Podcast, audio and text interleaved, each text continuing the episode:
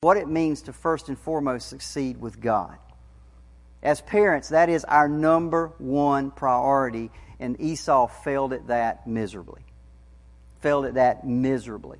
Okay? And we'll see in a minute, Moses is going to point this out. Number two, a walk through this graveyard teaches us that material prosperity does not equal spiritual prosperity. Verses 6 through 8.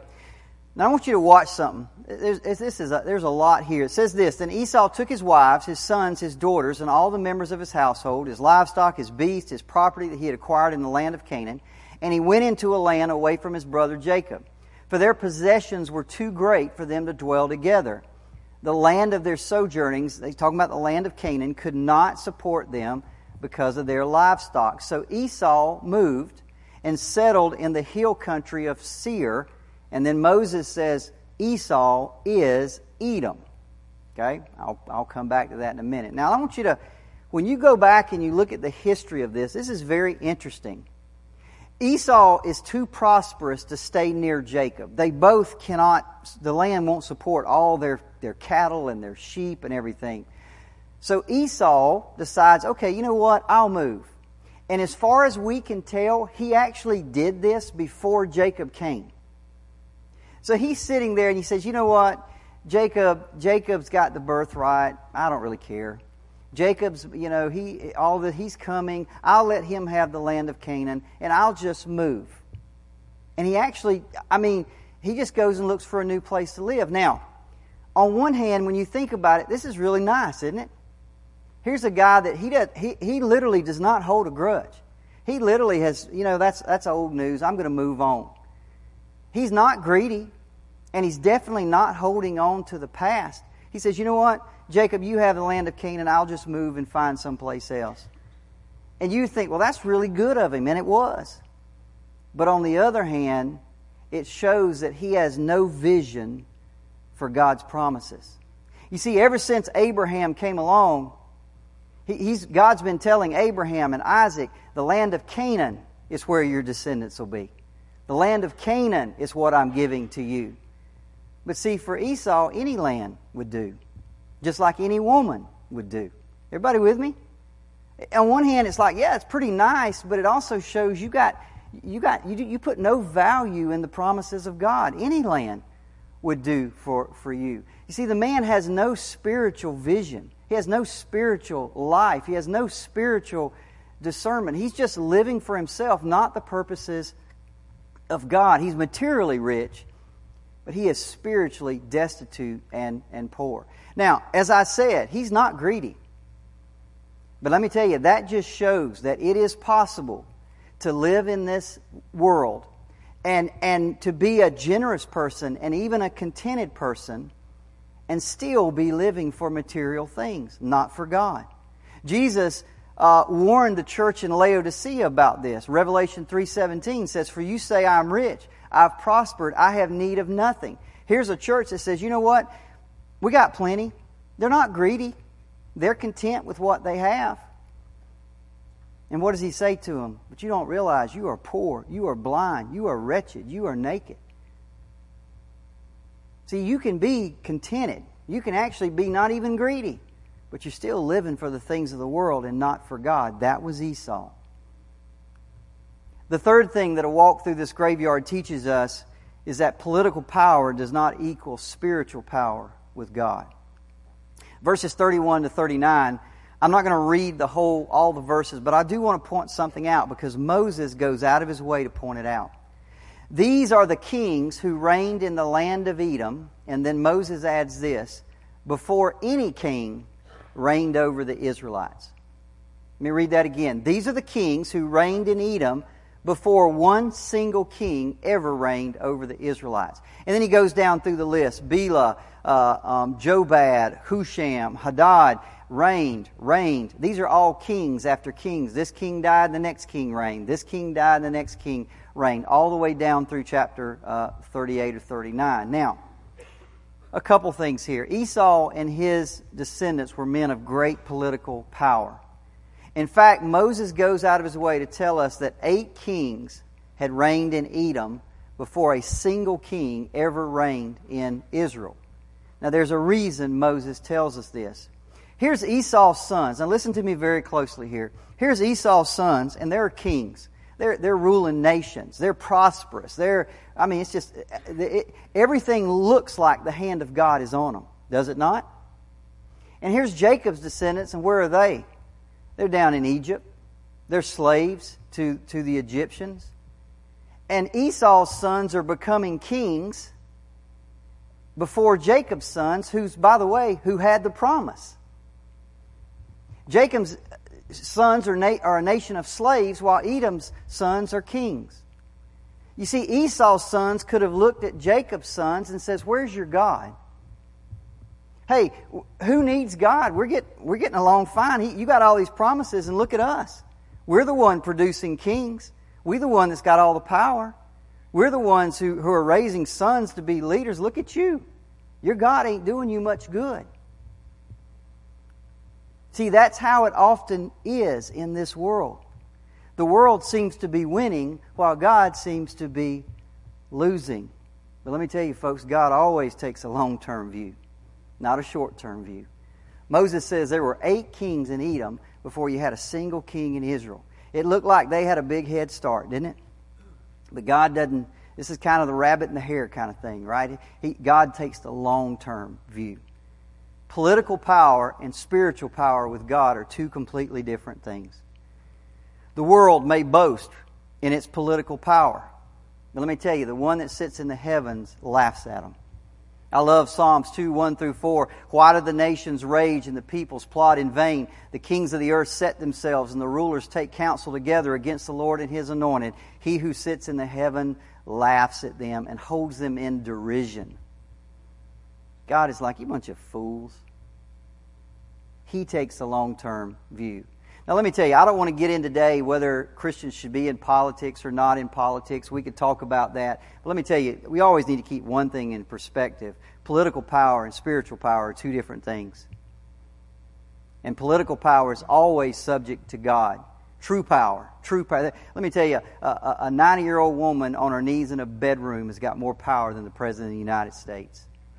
Always keep that in mind. Power, true power, is spiritual power with, with God. Number four, a walk, the final thing the walk through the graveyard teaches us is that temporal fame does not equal eternal recognition by God. Verses 40 to 43, and we won't read this, but it just goes through one final time and it lists all the chiefs and rulers that came out of Esau. Just write down the list. It's like he just wants us to know one more time. Look at these are this is all that Esau uh, produced.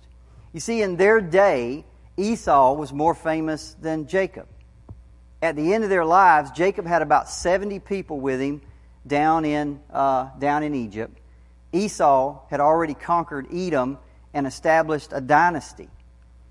By Moses' day, over 400 years later, Israel's a little fledgling nation coming out of Egypt. They don't even have a land to call their own. Edom is already a, a, kingdom so strong that they could tell them, No, you ain't passing through our land, or we'll kill every one of you. I mean, they're, they're, the, the, the, the power, 400 years has gone by, and, and there's such a difference in when you just look at them from the outside, it looks like, wow, Edom's, Esau's done way better than Jacob. But let me tell you, it's not, it's God, not man, who writes history. Those names in that chapter, for the most part, we, nobody in the world knows anything about them. And Jacob's name, Israel, is in the news every single day. Think about that. We don't talk about Edom today. We don't talk about Esau. We talk about Jacob, whose name is Israel, just about every single day.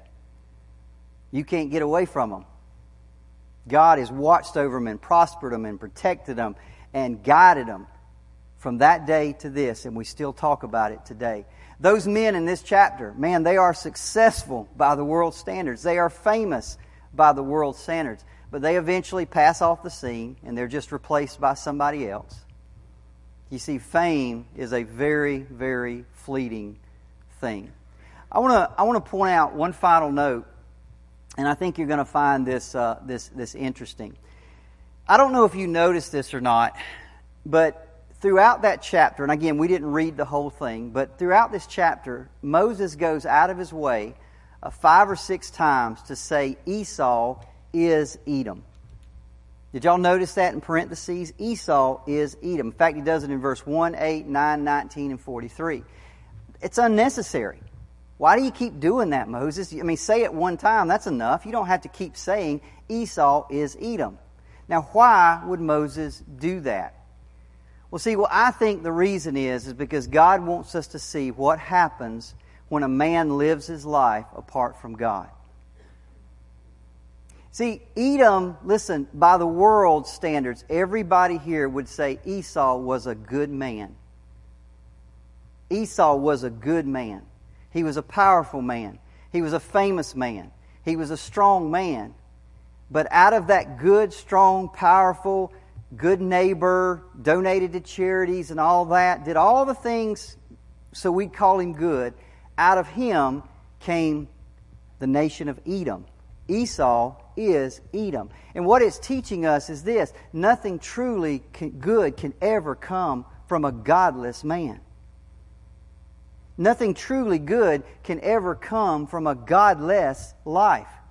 You can give to charities and build buildings and have streets named after you and do all this stuff, but it's meaningless apart from God.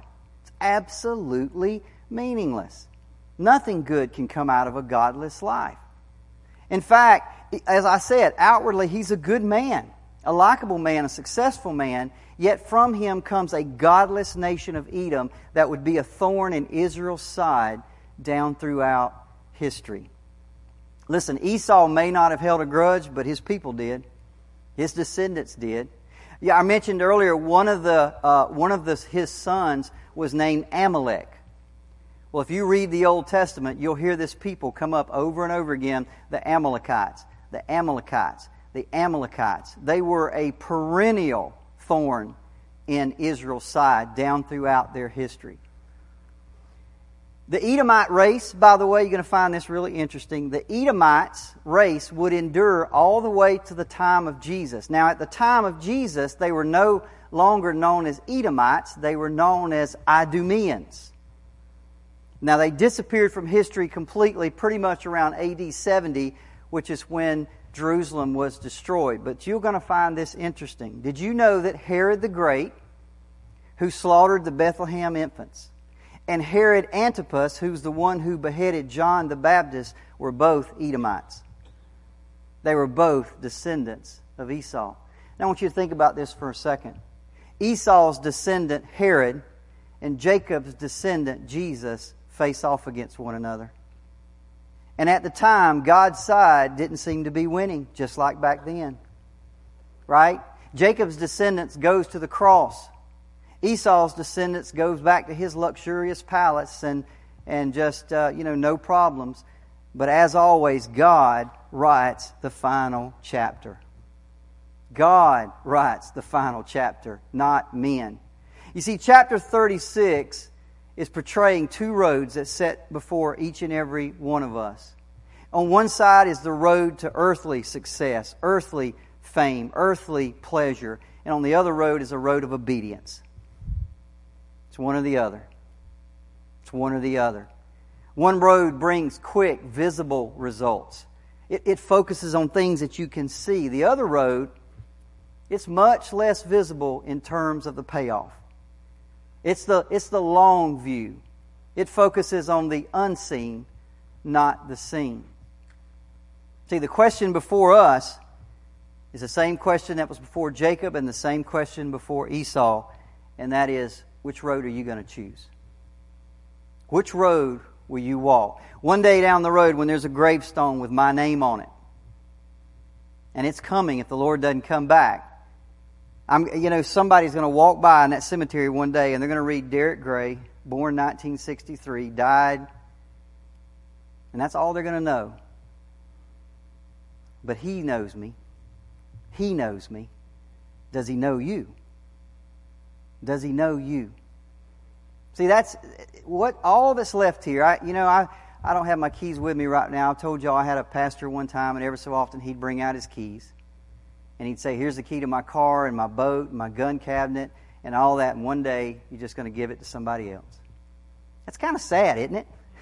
Everything you built, everything you worked for, everything you got, one day they just give it to somebody else.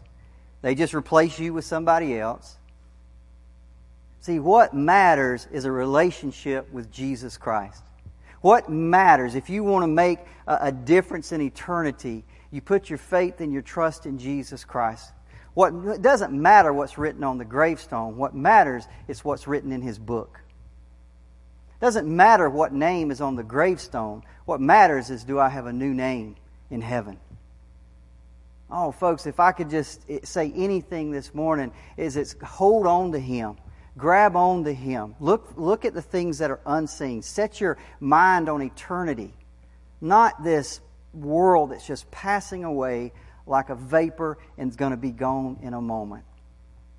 Next week, we turn to Genesis 37, and we'll pick up there with the story of Joseph. Let's pray. Father,